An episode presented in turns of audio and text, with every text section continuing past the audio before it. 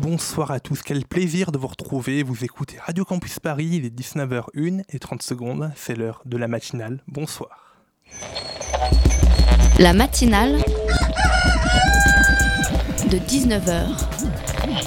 Et bah, c'est une émission qui parle de société, de politique, euh, Culture alternative. On va aussi parler de sport, euh, de gens dans la rue. et l'actualité en règle générale. On va peut-être parler des corbeilles à linge va pas s'ennuyer. en osier d'Auvergne. voilà, il y aura des invités. Des sociologues, des invités chercheurs. Les invités ne diront que des choses intelligentes.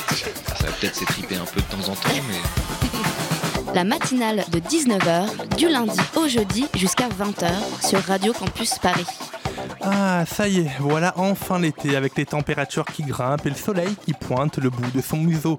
Pour compléter tout ça, l'actualité cette semaine est brûlante. Entre une tour à Londres qui a pris feu, causant 79 morts au moins, et pratiquement au même moment, un feu de forêt au Portugal qui a fait au moins 64 morts. Mais ça, vous le savez, hein, parce que les Français sont au nombre des victimes, et on en parle, on en reparle encore, encore et toujours. Il y a même eu trois jours de deuil national au Portugal. Et pendant ce temps-là, un autre incendie faisait pa- passer les deux précédents réunis pour un barbecue électrique discount. Nous partons à l'autre bout du monde, en Afrique du Sud. Entre les villes de Port Elizabeth et Knysna, à une trentaine de kilomètres à l'ouest de Plettenberg Bay, a eu lieu il y a deux semaines un gigantesque incendie, couvrant près de 250 km le long de la Garden Road. Si vous arrivez à trouver des photos, c'est très particulier. hein. Un ciel rouge rempli de fumée dans un pays où celui-ci est d'habitude si bleu, plus de 10 000 sinistrés, un des pires incendies de ces dernières années. Alors comment expliquer qu'en France nous n'en parlons pratiquement pas? Alors peut-être hein, car c'est à l'autre bout du monde, et puis d'autres sujets hein, nous occupent, comme la canicule, parce que oui, il a fait 38 degrés aujourd'hui. Franchement, qu'est-ce qu'on en a à faire de ce qui se passe à l'autre bout du monde? Aucun Français connu n'est et puis ça n'aura pas de retombées sur nous. hein. Alors voilà un problème de société que nous avons aujourd'hui, malgré nos capacités à voyager facilement. Notre attention, notre réflexion est centrée sur nous-mêmes. Nous manquons beaucoup d'ouverture et d'intérêt pour ce qui ne nous concerne pas directement. Tenez, essayez donc de trouver un article d'actualité internationale sans qu'il y ait un quelconque rapport à la France ou à ses intérêts. C'est particulièrement difficile. Alors cet été, pour changer un peu des sujets trop récurrents et qui ont une fâcheuse tendance, contrairement aux températures actuelles, à nous faire hérisser le poil, allons voir un peu ce qui se passe ailleurs. Mais dans l'immédiat, restez avec nous pour la matinale, ça commence maintenant, nous sommes ensemble et en direct jusqu'à 20h, bonsoir. La matinale de 19h, le magazine de Radio Campus Paris. L'été a commencé hier et avec lui arrivent différents festivals comme le festival Summer of Lodge qui se tiendra au théâtre de la Loge à partir de mercredi et ce jusqu'au 13 juillet. Nous recevrons en deuxième partie d'émission Lucas Bonifay, le directeur de la Loge, pour nous en parler. Avant cela, nous allons parler de jeunesse. Alors c'est assez fréquent dans cette émission, mais ce soir, plus précisément, nous allons parler de la jeunesse méditerranéenne avec le réseau Euromed France. La matinale de 19h, le magazine de Radio Campus Paris. Du lundi au jeudi jusqu'à 20h. Dans le cadre d'un projet de rencontre intergénérationnelle par et pour les jeunes et acteurs jeunesse du pourtour méditerranéen, Euromed organise en ce moment même et jusqu'à samedi à Paris un temps de travail de 7 personnes qui constituent le noyau dur des rencontres jeunesse, noyau dur que nous recevons ce soir. Alors bonsoir Sarah Chélal, vous êtes chargée de mission animation réseau et suivi de projet pour le réseau Euromed France. Sofia, Ikram, Djebari et Abdelaziz Bousla sont aussi dans ce studio pour nous parler de ce, de ce qui se passe autour de nous dans les pays méditerranéens. Bonsoir à vous. Bonsoir. Bonsoir. Et afin d'avoir un studio bien rempli, nous accueillons aussi Dania de la rédaction de Radio Campus Paris. Bonsoir Dania. Salut. Alors le réseau Euromed France rassemble 42 organisations de la société civile française. Pouvez-vous nous le présenter rapidement? Bonsoir à toutes et à tous. Euh, donc, je suis Sarah Chella, chargée de mission au sein du réseau Remède France. Donc, nous sommes une plateforme française qui regroupe euh, donc 42 organisations de la société civile euh, française, aussi bien des associations que des syndicats. On est un réseau euh, plurithématique. Donc nos membres travaillent sur euh, de nombreuses thématiques qui vont euh, des, euh, des droits des migrants au social, aux questions peut-être plus politiques. Et on est un réseau géographique parce que toutes nos organisations travaillent sur le pourtour méditerranéen. On a pour objectif de vraiment consolider les acteurs français dans leur action envers euh, l'espace euro-méditerranéen, mais aussi de pouvoir porter une voix au niveau étatique français, mais aussi au niveau de l'Union européenne sur ces questions euh, et ces enjeux qui traversent les deux zones de la Méditerranée. Alors les, dernières rencontres hein, ont lieu en avril 2017, c'était à Casablanca. Euh, Qu'est-ce qui vous a particulièrement marqué lors de ces rencontres de la jeunesse? Qu'est-ce que vous en retenez un petit peu? Euh, alors, ce qui a été euh, très marquant, c'est déjà de pouvoir réunir euh, à Casablanca 14 euh, pays, enfin 14, des jeunes issus de 14 pays de- du bassin méditerranéen. Ça a été difficile ça? On a eu de grosses difficultés. on n'a pas pu avoir, par exemple, de Syriens. Ça, ça a été une, euh, une grosse difficulté par rapport à, bah, euh, à la bureaucratie marocaine et euh, aux, derniers événements qui ont pu se passer. Mais sinon, non, ça s'est quand même relativement bien passé. Ce qu'on peut retenir de manière très positive, c'est que ça a été une, une rencontre, pour le coup, vraiment intergénérationnelle, parce que ça réunissait des acteurs jeunesse, mais aussi des jeunes qui étaient soit bénéficiaires d'associations, soit actifs dans des associations. Et ça a vraiment été une rencontre qui a été faite par et pour les jeunes. C'est-à-dire qu'on a tout imaginé en termes d'animation des ateliers, euh, en termes même de, de rapport en- ensuite de ce qui s'est passé dans les ateliers, que ce soit les participants eux-mêmes qui créent leur diagnostic et qui puissent s'emparer de cette rencontre. Alors justement, avec nous en studio, nous avons Sophia et Abdel. Euh, Qu'est-ce que vous pouvez nous dire là-dessus, euh, sur cette dernière rencontre? Qu'est-ce que...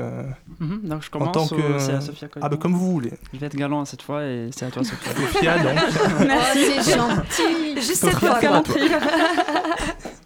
Alors donc moi pour ma part, euh, donc j'habite en Algérie, qui c'est en Afrique du Nord, c'est au niveau du Maghreb. Euh, c'est vrai que le fait de participer à cette rencontre, ça m'a permis vraiment de.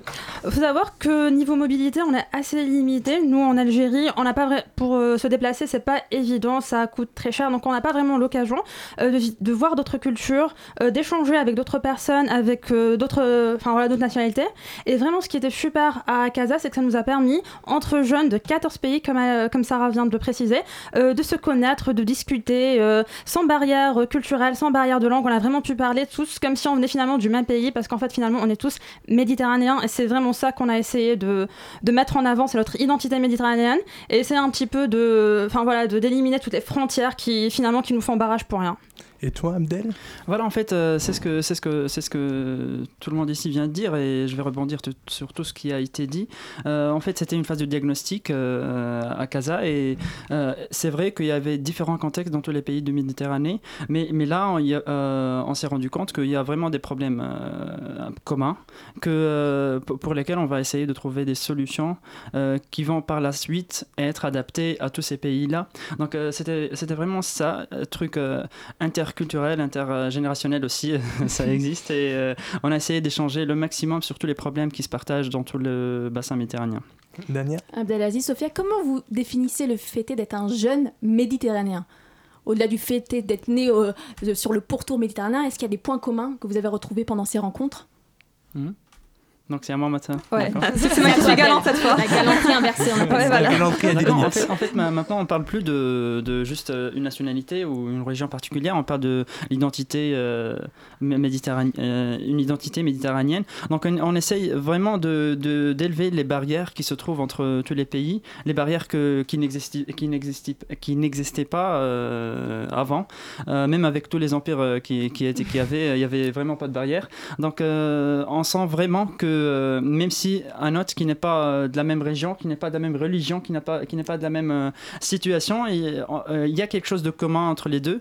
Euh, on peut vivre ensemble et on peut se partager les tâches et on peut aussi euh, se comprendre et on peut trouver vraiment des solutions communes dans, tout le- dans toute la région. Sophia, Ouais. d'accord? Ouais, tout à fait. Et aussi, en fait, parce que l'objectif de la rencontre, c'était vraiment de faire un état des lieux sur ce qui se passe un petit peu dans, enfin, dans chaque pays, mais aussi ce qui se passe grosso modo. Et ce dont on s'est rendu compte, c'est que finalement, les difficultés qu'on retrouve dans nos pays sont assez similaires, peut-être à des échelles différentes, mais finalement, qu'on est, est un petit peu tous confrontés aux mêmes problématiques et qu'on peut vraiment se servir euh, de l'expérience d'autres pays qui peut-être sont un petit peu moins lésés par, euh, par un sujet ou par un autre pour nous-mêmes évoluer. Donc voilà, pour moi, c'est ça. Alors, lors, lors des dernières rencontres de la jeunesse méditerranéenne, un des problèmes justement qui a été le plus fréquemment euh, soulevé euh, en Espagne, en France ou encore au Maroc ou en Tunisie, c'est le chômage. Ouais. Alors comment euh, on peut expliquer le, faux, le, le fort taux de chômage actuel? Est-ce qu'il y, a il y a des explications euh, commun- communes à tous les pays? Bah, en fait, les explications communes, en fait, on s'est rendu compte que, bon, dé- déjà, il faut savoir quelque chose, c'est que aussi, on- maintenant, on a vraiment énormément de diplômés. Alors que le marché du travail ne peut pas accueillir autant de, personnes qui ont un diplôme. Donc il y a vraiment une, ina- une inadéquation entre l'offre et la demande. Donc je pense que ça c'est quelque chose qui est commun vraiment à tous les pays. Euh, donc moi je pense vraiment que c'est ça la problématique principale. Et aussi il y a le problème, enfin voilà, une personne qui a un master qui va pas forcément trouver un, boulot euh, ou enfin qui devra faire un boulot, elle est sous-qualifiée, qui va certainement refuser, donc du coup qui va se retrouver au chômage parce que voilà, elle veut pas aller dans un boulot sous-qualifié. C'est un petit peu ça qu'on a qu'on avait soulevé. Après. Mais bon, euh, ça, aussi on parle de surqualification parfois parce que là, il y a vraiment un manque de, de- de- des gens qui exercent des métiers euh, avec, euh, je sais pas comment on les appelle, mais euh, qui demandent pas vraiment des études euh, supérieures. Donc, euh, mais, Des petits mais là- jobs, des petits boulots qui sont oui, pas à la hauteur oui, des oui, diplômes. voilà, oui, voilà. Euh, donc, euh, bon, la situation en Tunisie, euh, je peux vous dire quelques chiffres si vous voulez. Ah oui, donc, oui, c'est à je veux bien. 15,5% de, de chômage. C'est 630 000 euh, chômeurs tunisiens. Et euh, c'est euh, 57% f- euh, hommes, 43% femmes. Pour les chômeurs diplômés, par, euh, par contre, c'est à 43% de- du nombre de chômeurs, de, de chômeurs euh, total. Total. Et c'est euh, réparti, et c'est là les chiffres sont un petit peu révélateurs. Donc c'est 41,7% de chômeuses femmes. Euh, contre 20,5% de chômeurs Et hommes. Donc c'est- Abdelaziz, tu vois, ces c'est chiffres, ils cachent quel état d'esprit Quel est l'état d'esprit aujourd'hui des jeunes Tunisiens six ans après la révolution Oui, oui, en, fait, en fait, pour les jeunes tunisiens, le, le- le problème majeur, c'est que parfois, on n'accepte pas le fait d'avoir un diplôme, par exemple, euh, en logistique, et par la suite, ils se trouvent faire euh, autre chose. Ou euh, aussi. qui est assez normal. C'est pas.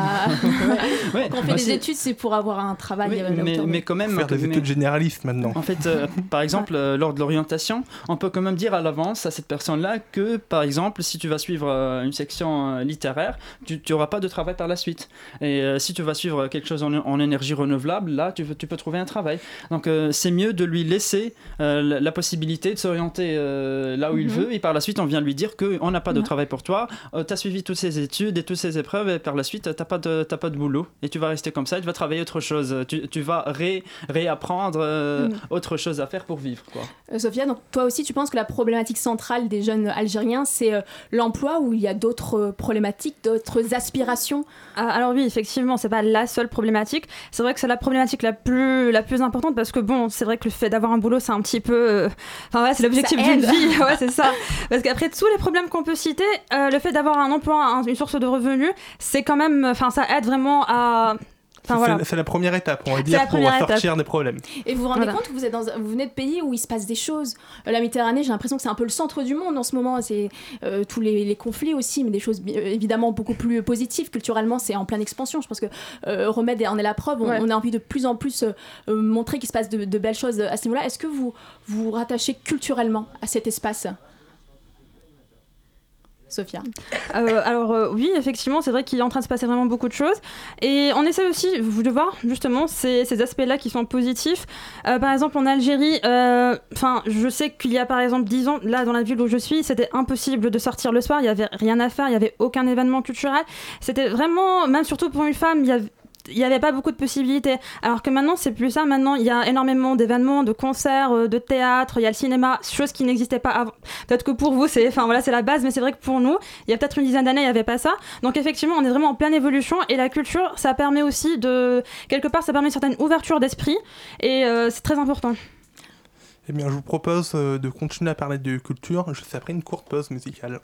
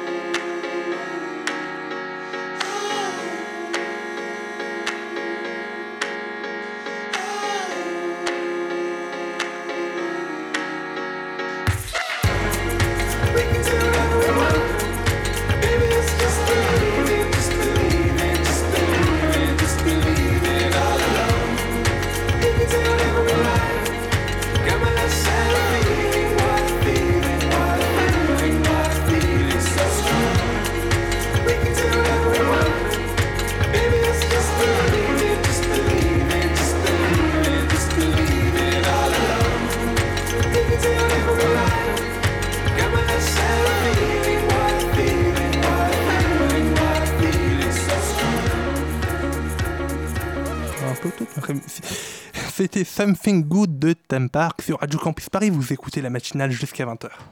La matinale de 19h du lundi au jeudi jusqu'à 20h sur Radio Campus Paris. Et nous sommes toujours avec Sarah Chedal, Abdel et Sofia pour parler de remèdes, pour parler euh, des, enfin, de, la, de la population méditerranéenne aujourd'hui. Alors euh, Sarah, on va revenir euh, peut-être sur la, thématique lors des dernières rencontres. quelles étaient-elles? Qu'est-ce que vous avez fait? Merci. donc la, rencontre de Casablanca fait partie d'un programme de trois ans euh, qui a débuté à Paris en fait en 2015 euh, par une rencontre aussi intergénérationnelle. On a voulu continuer euh, au Maroc sur un état des lieux de la situation de la jeunesse sur le pourtour méditerranéen et on est parti en fait du constat très simple de se dire qu'il y avait des enjeux qui étaient partagés sur, sur les deux rives et qu'on pouvait trouver des solutions communes ou en tout cas les, traiter de façon transversale. Et donc on a choisi de travailler autour de quatre grandes thématiques qui nous semblaient euh, assez pertinentes euh, sur les deux rives.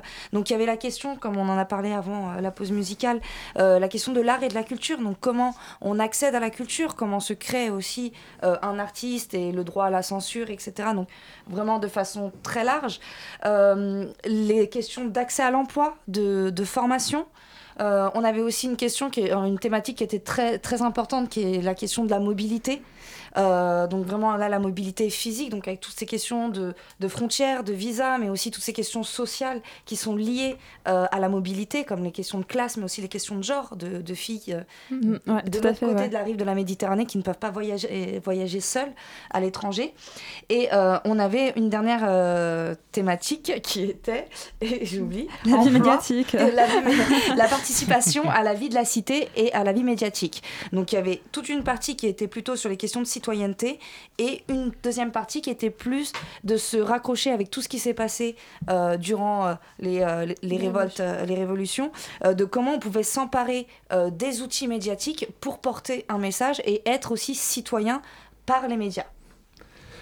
Alors, vous proposez peut-être pour l'éducation, vous parlez qu'il y a un problème de, de répartition justement des universités.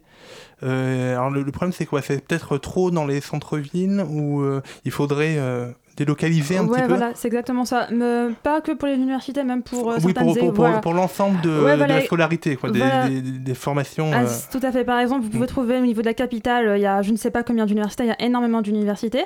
Alors que si on va aller un petit peu plus au sud, enfin, je parle de mon pays, hein, je parle d'Algérie. Si on va aller un petit peu plus au sud, c'est vrai que niveau euh, accès à, à l'éducation, c'est beaucoup plus compliqué. Il y a des personnes qui doivent faire d'énormes, d'énormes chemins pour arriver à, enfin voilà, à l'école ou bien à à, l'université. Et c'est vrai que parfois ça peut être décourageant. Et ça, c'est un constat, enfin, au cours de l'atelier, c'est un constat qui est revenu pour pas mal de pays, même en France.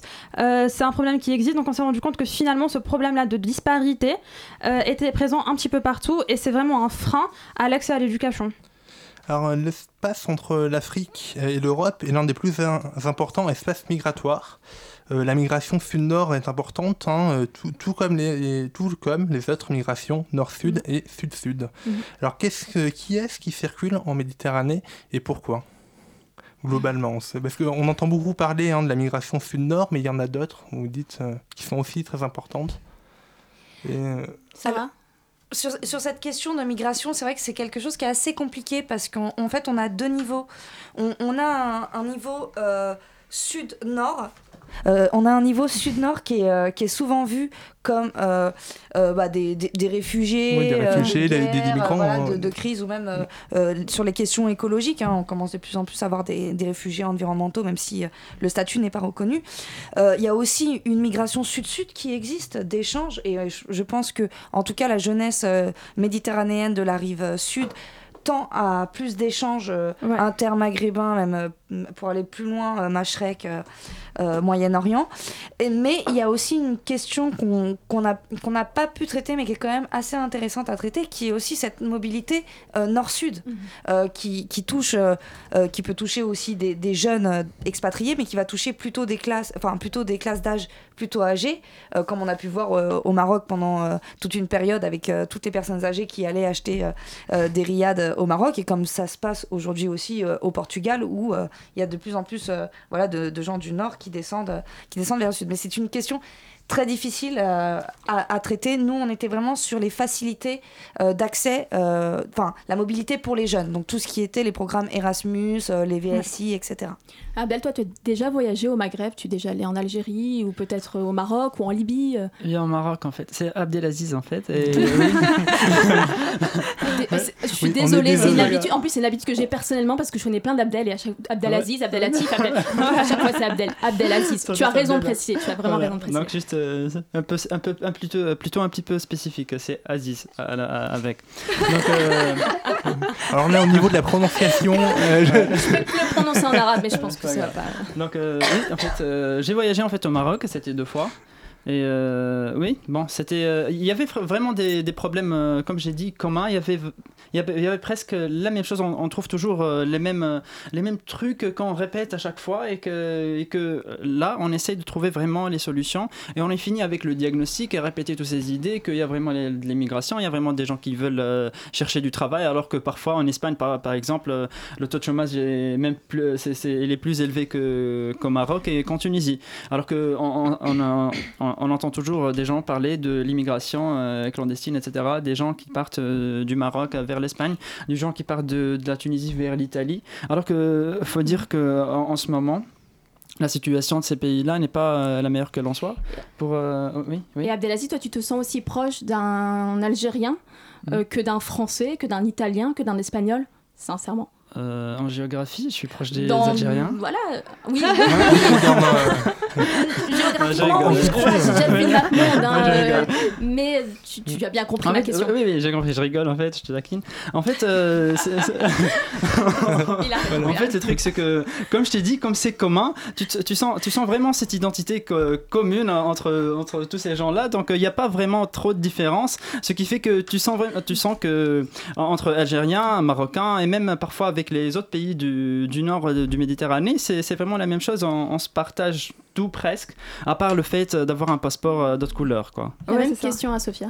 Euh, ouais, alors en fait, euh, c'est vrai qu'on se sent quand même plus proche des Tunisiens ou des Marocains, déjà pour une question de langue, vu qu'on est tous arabophones et francophones, donc c'est sûr qu'on se sent un petit peu plus proche. Mais après, enfin, je sens pas forcément en mode barrière de l'autre côté de la rive, euh, comme on dit. Euh, en fait, pour ce qui est de la, la première question que tu lui as posée, de, de, enfin, de voyager, moi pour ma part, la première fois que j'ai voyagé. euh, au Maghreb, c'était euh, à la rencontre de Casa. C'est vraiment la rencontre de, du forum qui m'a permis. c'était l'occasion de voyager. ouais. Euh, enfin, Tu n'étais pas sortie d'Algérie avant? euh, non, pas de l'Algérie. Non, j'étais sortie de l'Algérie, mais pas du côté maghrébin en fait. D'accord. Voilà, donc ça m'a vraiment permis de découvrir le Maroc. Mais il faut dire que il y a vraiment maintenant une espèce de, enfin, les Algériens essayent vraiment quand ils voyagent d'aller plutôt chez leurs voisins. Ils, on essaye vraiment de promouvoir le tourisme entre nous parce que c'est vrai qu'on a, comme il a dit, on a tendance à vouloir aller de l'autre côté, alors que non, il y a de tout, vraiment de très belles choses à voir. Il faut vraiment aussi cette solidarité intermagrébine méditerranéenne, oui, Mhm. mais même intermaghrébine et qu'on essaye vraiment euh, les uns et les autres euh, de, enfin voilà, de promouvoir euh, ce que chaque, ce que chacun a à offrir à l'autre. Je sais pas si vraiment, Oui. Non, je sais non. pas si c'est très On, clair. on a compris, c'est très clair. Et à titre personnel, est-ce que qu'est-ce que vous apporte cette expérience, aventure, Remède Bon, euh, euh, de beaucoup un, c'est le, fait, euh, le fait d'avoir plusieurs amis ou connaissances ou relationnels, c'est avoir un networking euh, dans, dans tout le bassin méditerranéen, pas seulement les Maghrébins qui sont juste euh, près de nous. Donc, euh, 15 ou 14 pays, donc euh, c'est vachement intéressant d'avoir euh, vraiment des amis euh, de, de, tout le de tous ces côtés-là et d'avoir leur, euh, leurs avis, leurs idées, leur, euh, leur manière de, de réfléchir, leur réflexion, leur, euh, comment ils analysent ou critiquent même leur, euh, leur, leur, pays. Donc, euh, mis à part, c'est le fait de s'exprimer et de parler et de donner son propre avis à propos de la situation actuelle, par exemple des jeunes ou de son pays. Donc, je vois que c'est, intéressant en termes de, de- d'un renforcement de capacité, on, on peut dire. Le fait de s'exprimer aussi de la manière qui Bah Là, tu fais de la radio, par exemple. oui, voilà, merci, par Ouais. exemple. oui, ça, c'est, c'est toujours dans le cadre du réseau Remède France. Merci, Sarah euh, Chellal. La, la même question, toute seule. la même question à Sophia rapidement. Ah, rapidement. Donc déjà, je rejoins totalement ce qu'il dit et ça apporte aussi à ma structure parce que moi, il faut dire que je représente avant tout une association et le fait voilà de découvrir d'autres acteurs associatifs, de prendre connaissance avec d'autres associations un petit peu partout, ça m'aide énormément dans ma structure et j'espère vraiment Quelle que ça. va- association? Alors c'est Actor, c'est Actor à Oran, c'est l'ouest de l'Algérie. Et qu'est-ce que vous faites? En fait, alors nous, on travaille sur la, pro- enfin, sur la thématique du handicap. Donc, on lutte contre les discriminations faites aux personnes en situation de handicap. Donc, voilà, Enfin, il y a plein, par plein de moyens. On essaie de faire plein de campagnes de sensibilisation, de plaidoyer, mais en gros, c'est ça. Oui, alors euh, peut-être pour finir euh, assez rapidement, enfin on a encore euh, deux minutes, euh, quelle est peut-être l'influence euh, de la jeunesse euh, en Méditerranée, peut-être en politique Euh, voilà, est-ce que est-ce qu'aujourd'hui peut-être on en a plus qu'avant Est-ce que ça change beaucoup d'un pays à l'autre Euh, Voilà. Que... Sarah, toi qui envoies beaucoup de jeunes méditerranéens. Alors, c'est vrai qu'on va être sur des. euh, on, on est sur. Là, par rapport à la jeunesse et par rapport au poids politique de la jeunesse, on est sur des constats là qui sont vraiment partagés dans tous les pays, que ce soit en France, en Espagne. euh, Il y a de nombreux rapports, ou sur la rive euh, sud de la Méditerranée, euh, il y a de nombreux rapports qui montrent, si là on se base vraiment sur la parole de rapport et non plus sur la parole des jeunes, mais qui montrent une certaine marginalisation de la jeunesse. Vraiment, ce, le- le- ce programme, qui, où l'année prochaine on se retrouve en Algérie et en 2019 on se retrouve en Tunisie, a vraiment été aussi construit sur cette idée de mise en réseau, comme parlait Abdelaziz, mais aussi sur cette idée de, de montrer que euh, de face, enfin, les jeunes, mais aussi dans l'intergénérationnel, ces jeunes peuvent construire un poids aussi politique et porter une voix. Donc c'est pour ça que sur, la- en Algérie, on sera sur vraiment un point sur les pratiques innovantes des jeunes en fonction des quatre thématiques qu'on vous a expliquées tout à l'heure. Et euh, en Tunisie, là, on sera vraiment sur de la production de plaidoyer pour pouvoir influencer les politiques publiques, aussi bien locales, mais aussi euroméditerranéennes. Et là, montrer que la jeunesse peut aussi avoir une voix euh, politique et la porter euh, toute seule et en, en, en étant fière. Voilà. Eh bien, merci Sarah, Abdelaziz vous. et Sophia d'être venues. Alors, vous n'êtes pas venus hein, tout seul, on vous a entendu vous trois au micro, mais vous êtes Ouais, venus avec tout le groupe Ouais, noyau dur. euh, voilà, le noyau dur Le noyau des sept personnes sont tous là euh, en studio, en régie, et on les salue euh, bien chaleureusement. C'était, euh, on a parlé de faire de Paris, on revient dans un instant. Merci, beaucoup. Merci.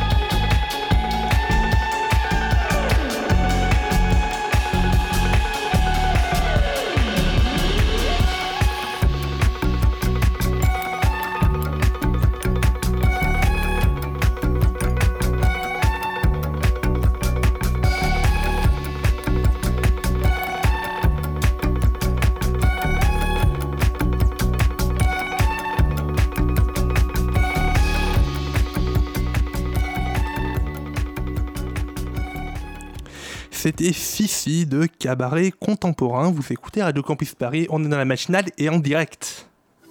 La matinale de 19h sur Radio Campus Paris. Voilà, nous avions eu un petit problème technique si vous nous écoutez sur le 93.9. Euh, ça y est, c'est réparé. Euh, nous sommes de retour en direct et vous pourrez retrouver le début de l'émission qui manquait en podcast évidemment. Hein, ça sera dans vers 8h30, 9h. Alors depuis une semaine, une dizaine de chefs réfugiés ont pris possession des cuisines de certains restaurants parisiens. Le Refugee Food Festival donne l'opportunité à ces cuisiniers et cuisinières venus tout droit de Syrie, d'Inde, euh, du Sri Lanka ou encore de Géorgie de montrer leur savoir-faire aux clients. Tom Rossi, notre super reporter, s'est rendu mardi soir dans un restaurant du premier arrondissement de Paris, les Juvéniles. Reportage. 15 jours d'événements, 13 villes européennes mobilisées et surtout plus de 80 chefs, tous réfugiés, répartis dans autant de restaurants. Créé il y a un an à Paris, le Refugee Food Festival passe à l'échelle européenne en s'installant à Bruxelles, Athènes ou encore Rome. Dans toutes ces villes, des restaurateurs locaux invitent des chefs réfugiés à concocter un menu et se mettre au fourneau. Objectif faire découvrir les saveurs et recettes emblématiques de leur pays. À Paris, mardi soir, c'est le restaurant et bar à vin Juvénile qui a ouvert ses portes à Magda Gegenava, une réfugiée géorgienne. Il y a quatre ans, elle a quitté un pays gangréné par la mafia et un gouvernement oppresseur. Et ce soir, c'est elle qui prend les commandes de la cuisine. Aujourd'hui, menu, c'est khachapuri. C'est une euh, galette euh, avec fromage. Euh, c'est khinkali. C'est georgien spécial ravioli. Il y a dedans de bouillon mais c'est trop bon. En fait, euh, qu'est-ce qu'il y a de différence avec la georgienne euh, cuisine euh, pour française? Nous utilisons comme les autres Asiens. Il y en a beaucoup de légumes, et, pas légumes, verbes. Nous l'aimons bien, coriandre, persil. Pour elle, cette soirée, c'est l'occasion d'avoir un échange culturel et culinaire, mais c'est aussi un tremplin pour se faire connaître et progresser. Elle aimerait à terme ouvrir un restaurant à Paris, mais d'abord, il faut être sûr que sa cuisine plaise. Je ne suis pas stressée, mais j'ai attendu les réactions personnelles qui arrivent ici. J'ai attendu les réactions parce que je voudrais demander peut-être euh, trois ou trois questions. Excusez-moi bien. Euh, qu'est-ce qu'il a dit pour me manger? Ça bien. Peut-être que vous changez quelque chose? En cuisine avec Magda Gegenava pour l'aider à préparer le repas, le chef cuisinier maison Romain Roudot lui laisse carte blanche, une opportunité pour elle, mais aussi pour lui. C'est super cool d'avoir euh, Magda avec nous. Euh, ça a été euh, une grosse expérience, découverte d'une nouvelle cuisine. Et pour elle, je pense que c'est une sacrée chance qu'elle soit un peu sous, les projecteurs ce soir. parce que c'est sacrément bien ce qu'elle fait. On est presque complexé. Et vous, vous apprenez des choses Comment pour vous Carrément, carrément au niveau des, des épices, des différents mélanges de saveurs ou quoi. C'est un point de vue totalement différent. Vous faites quoi là On appelle ça trali. Donc c'est euh, des tranches d'aubergines qui sont euh, rôties à la plancha. Et dedans, on a mis une farce euh, qui, est des, qui sont des noix mixées, leurs épices secrètes que j'ai pas pu connaître. Un peu de grenade et c'est tartiné, ensuite roulé. Ils font des roses un peu comme ça, c'est très joli. Ce soir, le restaurant Juvénile affiche complet comme tous les autres établissements partenaires. Les bonnes odeurs d'épices ont envahi toute la salle et les clients ont droit aux explications du chef en personne pour savoir comment savourer ses plats. C'est pas possible de manger avec couteau et fourchette. Et comment vous mangez? Vous prenez un petit peu et vous pouvez faire attention. Il y en a dedans bouillon. Et pour ça, vous pouvez bouillon et après manger. Bon appétit Au final, Mareva, une cliente de 24 ans venue avec des amis, est heureuse d'avoir choisi de manger géorgien. La betterave était super bonne, mais vraiment super bien cuisinée. Enfin, je sais pas comment été fait, mais c'était trop trop bon. J'ai vraiment adoré. Et elle n'est pas la seule, tout le monde félicite le chef du soir, mais aussi l'équipe du Refugee Food Festival. Cet événement co-organisé par Food Sweet Food et le Haut Commissariat des Nations Unies pour les réfugiés a d'ailleurs vocation à se multiplier partout dans le monde. C'est ce qu'explique Hélène Berrier, membre de l'équipe de coordination du festival. Suite à la première édition parisienne l'année dernière, il y a eu un kit méthodologique qui a été donc co-créé entre donc Food Sweet Food, donc l'association qui a créé le Refugee Food Festival, et le HCR pour permettre en fait à n'importe quel citoyen bénévole de porter ce projet et donc de créer euh, lui aussi son festival, son Refugee Food Festival dans sa ville. Et là, il faut savoir que depuis l'année dernière, on a eu des demandes de, de part et d'autre, en fait, de plein de pays. Vraiment, ça prend une ampleur euh, super importante. Mettre en valeur des compétences, offrir un tremplin aux chefs réfugiés et faire découvrir des cuisines venues d'ailleurs, cette initiative citoyenne satisfait tout le monde. Et pour en profiter, il reste la soirée de clôture ce vendredi soir devant la rotonde à Stalingrad, un lieu symbolique près duquel des réfugiés ont longtemps dormi cet hiver sans toujours manger à leur faim. Miam miam, mais alors voilà un reportage hein, qui donne fin à 19h39. Merci Tom. La matinale de 19h. L'été est bien arrivé, hein, ça y est. Et l'été, c'est la saison des festivals. Du 28 juin au 13 juillet, euh, vous pourrez aller au théâtre de la Loge pour, euh, pour voir le festival Summer of Lodge. Of Lodge. On reçoit à présent Lucas Bonifay, euh, directeur de la Loge, pour nous en parler. Bonsoir. Bonsoir. Je suis co-directeur, parce qu'on est Ah, deux. oui, oui, bah, co-directeur, effectivement. C'est important pour la deuxième personne. Très bien. Et Claire m'a également rejoint en studio. Bonsoir. Bonsoir. Alors, on pourra voir euh, dans votre festival euh, du théâtre, de la musique, euh, des events. Euh, comment on fait voilà, pour allier euh, théâtre, musique, events? Euh, bah, c'est euh, en fait ça fait partie de l'ADN de la loge depuis la création. C'est à dire qu'au début quand on a créé euh, la loge et donc le Summer of Lodge parce que ça, ça a eu lieu la première saison en 2010 2009-2010 l'été 2010 euh, l'idée c'était que c'était une salle et c'est toujours le cas qui allie une programmation musicale donc des concerts et euh, une programmation euh, de théâtre et donc c'est quelque chose qui s'est un peu atténué dans la saison euh, normale entre guillemets. Il y a plus de théâtre maintenant, mais le Summer of Lodge, vraiment, il y a un, il y a un mix des deux, de, théâtre et de, musique, avec cette année une particularité où on a accentué un aspect un peu plus d'événements autour des, des conférences, des débats, de- des rencontres qu'on a fait plus cette année aussi dans la saison. Le thème de cette année, c'est You Will Never Walk Alone, euh, chanson de la culture populaire américaine reprise comme hymne dans le monde du football. C'est ce que vous dites dans votre description Facebook. Euh, pourquoi ce thème? Alors les thèmes du, du Summer of Lodge sont, euh, euh, sont le fruit de, de, de discussions euh, euh, houleuses dans l'équipe. euh, Intenses. intenses, s- qui finalement aboutissent souvent à, à des thèmes qui n'ont rien à voir avec ce qu'on voulait au début, enfin, ou qui n'ont pas nécessairement une, euh, un lien avec ce qu'on ce qu'on voudrait. Au, début, honnêtement, c'était vraiment des blagues, quoi. Et à force, euh, euh, on est, il y a quelques éditions où on s'est dit que ce serait bien que ça puisse évoquer ce qui a pu se passer dans l'année, mais de manière suggérée ou vraiment en filigrane.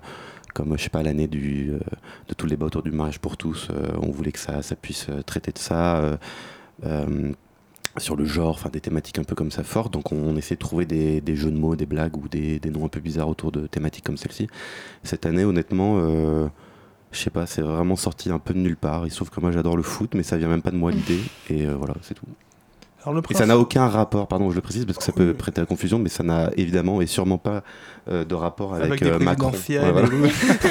c'est vraiment, vrai euh, c'est vraiment un lien purement pop culturel et footballistique. Peut-être qu'il marche pas tout seul non plus, mais ça n'a rien à voir.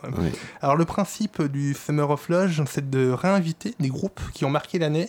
Donc c'est une sorte de best-of un petit peu? En quelque sorte. euh, enfin, ça serait un peu méchant pour ceux qui sont pas pris enfin, euh, qui sont pas dans le festival, mais c'est, euh, c'est plus, oui, c'est ça, mais c'est une volonté de réaccueillir des équipes avec lesquelles on s'est entendu artistiquement, mais aussi humainement ou dans tous les domaines à la loge, parce qu'on on aime bien lier les deux et faire en sorte que que les rapports qu'on a avec les équipes qu'on accueille soient soient aussi humains, malgré le fait qu'il y en a beaucoup euh, à l'année.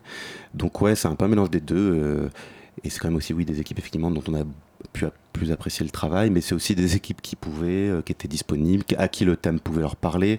Enfin, c'est des discussions qu'on a avec plusieurs équipes et ça se fabrique un peu comme ça avec toutes ces, toutes ces, tous ces critères. D'accord, alors vous en êtes à la huitième édition de votre festival.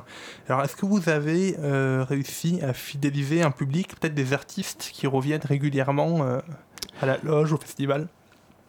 Euh, alors j'ai pas les chiffres exacts, mais où, euh, où les, vraiment des, repères pour ça. Mais oui, je pense de toute façon, encore une fois, de, manière générale, il se trouve que vraiment on a un public qui a beaucoup grossi depuis euh, depuis le début, et particulièrement là ces deux dernières années et cette saison. Et effectivement, que ce soit sur la saison et au summer, il y a vraiment une l'idée et le fait que euh, c'est un peu une petite famille, la loge, malgré tout, et euh, c'est né d'une petite famille, et c'est une petite famille qui a grandi, et là, le summer, c'est vraiment accentué, parce que c'est vraiment que les copains, et donc les gens aussi qui viennent, c'est vraiment les gens qui, les, autres artistes qui ont été programmés les autres années, ou, qui ont été programmés dans la saison, qui viennent voir les copains. Il y a un peu cet aspect quand même assez familial, effectivement. Et euh, les, les, artistes aussi doivent un peu, enfin doivent avoir envie de revenir, puisque euh, vous dites que c'est pas uniquement un lieu de diffusion, mais vous permettez aux artistes de créer et vous leur donnez le temps de, de créer justement sur place. Donc euh... ouais, ça aussi, ça fait partie de. Enfin, pour le summer, c'est un peu, c'est un peu, c'est sur des, des, périodes un peu plus courtes, je crois, sur les plannings, parce qu'il y a beaucoup d'équipes en peu de temps. Et euh, mais oui, l'idée, c'est que euh, ce qu'on peut offrir aux équipes qu'on accueille, finalement, c'est euh, le fait qu'on soit sympathique et qu'ils soient le mieux euh, accueillis possible humainement, mais aussi que, qu'ils aient quand même du temps de travail avec un technicien qui puisse s'installer. Alors, c'est quand même des conditions assez, assez dures hein, à la loge. Il y a une journée de montage et il y a quelques jours de travail dans, de mise à disposition de la salle, mais ça fait partie de ce qu'on ce qu'on qu'on a mis en place dès le début et qu'on qu'on défend euh, vraiment euh, fort pour, euh, pour pouvoir affirmer le fait que bah, justement le fait de dire qu'on accueille, qu'on accompagne, que tous ces grands mots sur, dans, le, dans le théâtre, c'est c'est à notre échelle en tout cas, c'est ce c'est ce qu'on peut faire, on le fait au maximum et c'est ce qu'on ce qu'on qu'on a envie de défendre. Vous avez beaucoup de demandes justement pour ces ateliers création. Est-ce que enfin, la demande est forte? Il y a une liste d'attente bah, là pour le summer c'est des compagnies programmées. Et dans l'année aussi c'est-à-dire que ceux, qu ceux qui ont, à qui on donne la salle enfin qu'on met à disposition la salle c'est vraiment des équipes programmées. Il y en a beaucoup. Il y a une cinquantaine de compagnies par an. Du coup le choix se fait plus dans ce sens là c'est on choisit des compagnies puis après on répartit un peu le temps. Ça, ça dure combien de temps à peu près euh... quoi donc? l'atelier enfin la, euh, bah, ça dépend mais euh, c'est que ça c'est assez court hein. la création en vrai elle se fait pas que à la loge euh, heureusement et malheureusement parce qu'on aimerait bien mais euh, heureusement parce que c'est qu'une trentaine d'heures en fait. Donc c'est vraiment euh, le fait de ça, ça, ça, enfin, apprivoiser la salle quoi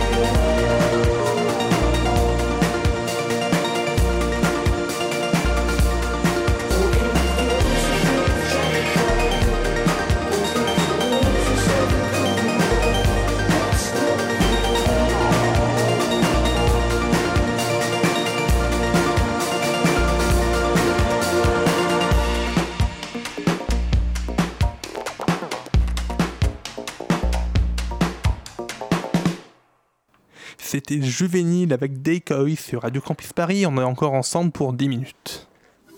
La matinale de 19h, le magazine de Radio Campus Paris.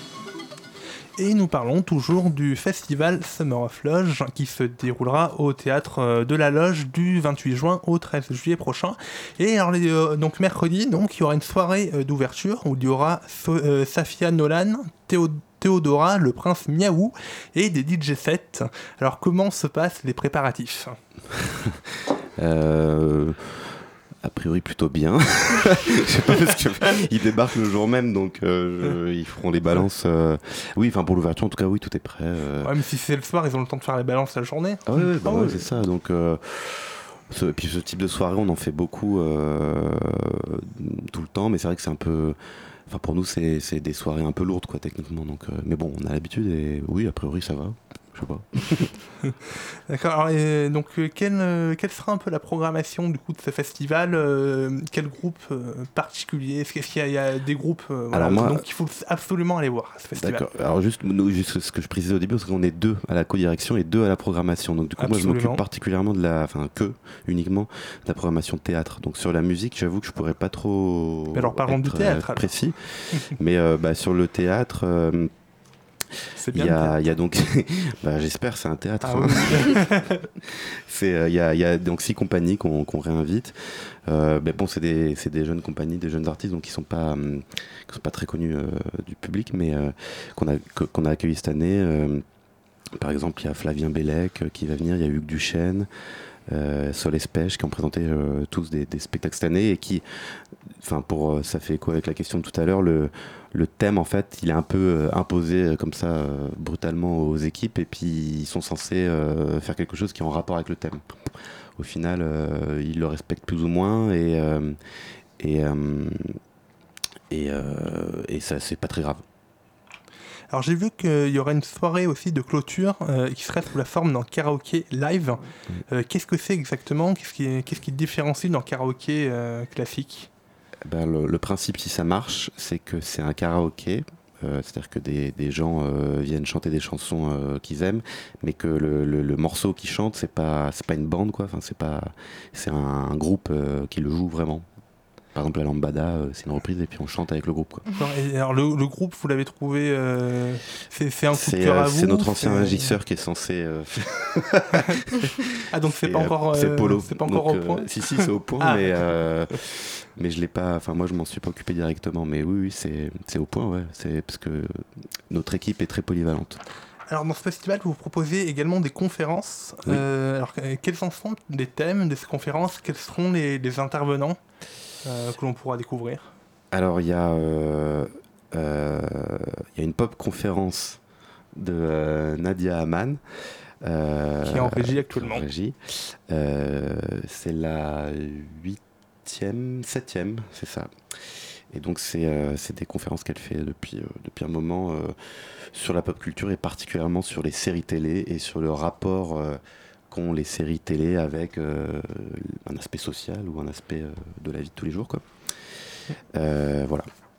Ensuite, il y a Rokhaya Diallo qui, qui revient, qui a fait une conférence cette année. Et euh, le thème, enfin, enfin, l'intitulé de sa conférence, c'est La beauté est-elle réservée aux blancs blanches? Donc voilà, sur des thématiques de. de, de ouais, de. Je sais pas comment, racialisation. enfin, Et alors qu'est-ce que qu'est-ce que vous pourrez nous proposer peut-être euh, après ce festival à la loge? Est-ce que vous avez des choses de prévues déjà? Ou peut-être pour la, la rentrée Ah, euh, pour la rentrée, bah, après on ferme euh, le, le 13. Vous partez en vacances Voilà, on part en vacances et on réouvre euh, la soirée, la présentation de saison, c'est le 11 septembre. Et euh, bah, avant ça, il y a des stages euh, de, de- de- de théâtre qui sont organisés euh, par, euh, euh, par notamment Laurent Bazin et par moi. Et euh, après, bah, après c'est le rythme inf- infernal. Il y, a des, il, y a, il y a deux compagnies euh, par semaine, soit sur une semaine, soit sur deux semaines, à 19h et 21h. Et ça commence avec Raouf Raïs et Julien Varin en septembre. Eh bien, merci Lucas d'être venu ce soir nous présenter le festival Summer of Lodge, euh, dont la euh, soirée d'ouverture se fera le 28 août avec Safia Nolan, Théodora et le prince Miaou. Tout de suite, Saint-Valentin. Merci. La matinale de 19h, le magazine de Radio Campus Paris. Du lundi au jeudi jusqu'à 20h. Et nous passons donc à la chronique de Valentin. Bonsoir. Bonsoir. Alors ce soir, tu vas nous parler d'un animal domestique que nous connaissons bien, les chats. En ce début de semaine, une étude scientifique a décrit l'histoire de la domestication des chats par les hommes. Les chats auraient été adoptés il y a 10 000 ans au Proche-Orient. Valentin, peux-tu nous en dire plus sur cette étude? Tout à fait. En fait, il s'agit d'une étude de l'Institut Jacques Monod, un pôle de recherche spécialisé dans la biologie et lié au CNRS et à l'Université Paris Diderot. Dans son étude, l'Institut montre que les chats ont été domestiqués il y a 10 000 ans, à l'époque du néolithique. Cette domestication euh, se serait faite au Proche-Orient aux alentours de la Turquie à partir d'un échange gagnant-gagnant.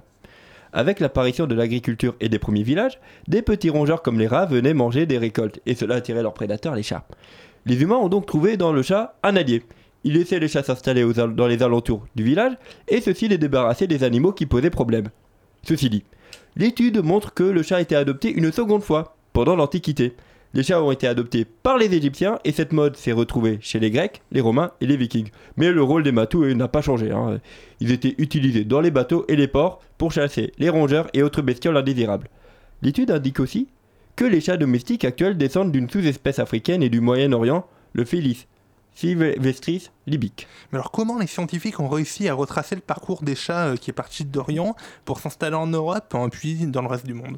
Eh bien, les scientifiques ont étudié 230 chats morts, allant des squelettes vieux de 10 000 ans à des squelettes qui datent du milieu du XXe siècle, et ont étudié leur ADN mitochondrial. Alors, la mitochondrie, qu'est-ce que c'est? C'est la source d'énergie des cellules, et elle possède un ADN propre qu'on appelle ADN mitochondrial. Selon Eva, Maria Gagl et Thierry Grange, deux membres de l'Institut Jacques Monod, cet ADN se transmet exclusivement par la mère et permet de retracer une lignée. Même si seulement 6 échantillons sur les 230 ont donné des résultats, cela a été suffisant pour retracer le grand parcours de nos petits félins. Alors la domestication des chats est donc très ancienne, mais a-t-elle provoqué des modifications euh, chez les chats? Selon l'étude, pas vraiment. En fait, le chat n'a pas connu d'évolution physique pendant sa cohabitation avec l'humain, à l'inverse d'autres animaux de domestiques. Cela est peut-être dû au fait que son physique était suffisant pour qu'il fasse bien son travail, chasser les petits animaux sans avoir une taille imposante. Les humains n'ont pas dû considérer comme nécessaire de faire des croisements artificiels comme pour les chiens. Ce n'est qu'au 19e siècle que des croisements ont été opérés. Donc quand vous voyez des petits chats tigres et roux, en gros un chat standard, dites-vous qu'il est le témoin d'un pacte gagnant-gagnant vieux de 10 000 ans. Eh bien, merci Valentin pour cette chronique euh, animalière euh, particulière sur les chats. Voilà, miaou. Et la machinale touche maintenant à sa fin. Donc, bon, on a un petit peu en avance, pas le générique, mais c'est pas très grave. Donc, je vais remercier toute l'équipe euh, qui m'a accompagné ce soir. Euh, il y avait Dania, euh, Claire, qui est toujours là pour les interviews, Tom, dont on a écouté le reportage tout à l'heure, Valentin, donc qui vient de finir sa chronique, Rémi, qui est la réalisation? Et euh, ainsi qu'Elsa et Marion euh, qui ont coordonné cette émission et qu'on remercie euh, grandement. Voilà. On, peut d'ailleurs pendant un peu de temps les remercier pour leur travail toute cette année qui a été formidable.